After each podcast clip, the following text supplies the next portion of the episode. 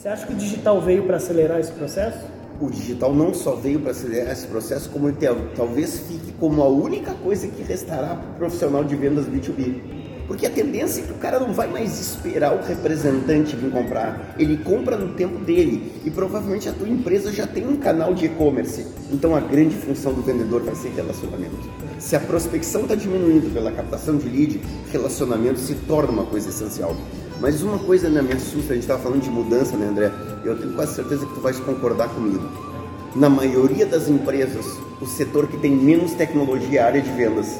Os caras não tem CRM. Né? Então, eu, eu, dou mentorias hoje, hoje é o meu grande trabalho, eu me dedico a mentorias, e é impressionante, na aula passada que eu falei sobre CRM, você pega empresas, assim, eles têm tecnologia, às vezes tem um processo, André, de robótica na indústria, tu vai para a área de TI, maravilha, aí tu vai para vendas, cara, eles estão usando planilha de Excel, quando tem a planilha de Excel, né? E quando usa, né? E quando usa. Cara, como é que você pode em 2021, quando nós estamos gravando, mas talvez você esteja nos assistindo em 2022, como é que você pode ter uma empresa em 2021 que não tem um CRM? E se você não sabe o que é CRM, tá? é um sistema em que você vai administrar a tua carteira de clientes.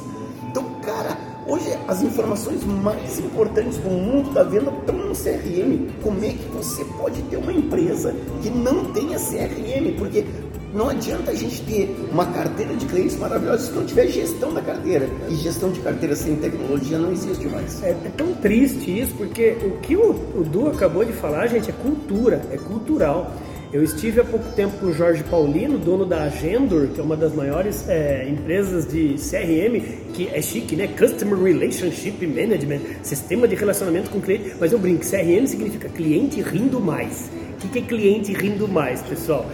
De 10 empresas no Brasil, sabe quantas só usam com a estatística do Paulino da Agendor? Só 3 só 30% das empresas no Brasil estão usando o tal de CRM na área de vendas. Não acredito, André. É cultural. Não acredito. Você acredita que é até menos, é né? menos que isso. É até menos. É menos que isso. Pela minha experiência, é menos. É, é menos. Eu acho que nós, devemos, nós não temos 10% das empresas é. no Brasil. Pois e é. vamos tirar a empresa muito pequenininha, que teoricamente essa ainda está administrando no Excel. Mas se a gente botasse assim, uma empresa, André, não tem 10%. A gente pega os 30 do Paulinho da Gender mais os 10 dele, a gente 40 pega na, por 2 na média 20%. 20%. Isso. Agora, é, é tão triste isso, nosso bate-papo é tão rápido que a gente já está terminando para te entregar esse conteúdo, é que se você hoje está nos assistindo, comece a pensar o que, que você vai fazer nos próximos meses para você mudar essa chave. Qual, qual hoje a estratégia sua de sair do offline para o digital? E isso a gente pode ajudar também, né, Du? Com certeza. Isso a gente pode ajudar. V vamos lá, André. Uma, uma certeza que eu dou assim, ó. Você pega um vendedor que não tem treinamento de vendas até é uma pessoa legal, esforçada, dedicada, se comunica bem.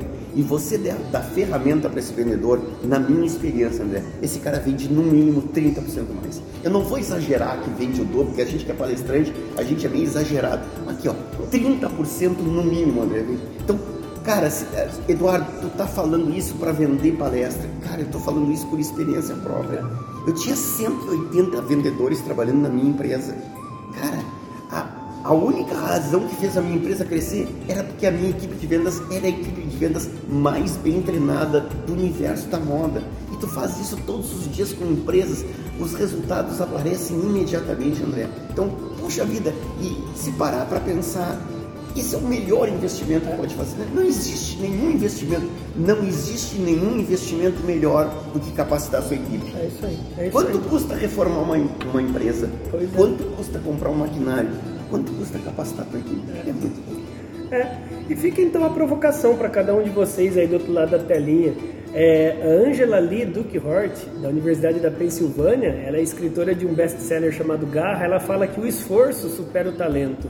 Esforço tem tudo a ver com capacitação, com treinamento, com técnica. E não são os inteligentes que vencem no mundo, não. São aquelas pessoas que buscam excelência de treinar, treinar, treinar. E nisso cá estamos nós dois aqui que podemos lhe ajudar nesse processo. Ok? Show de bola? Beijo no coração. Até mais, gente. Obrigado. Tchau, tchau.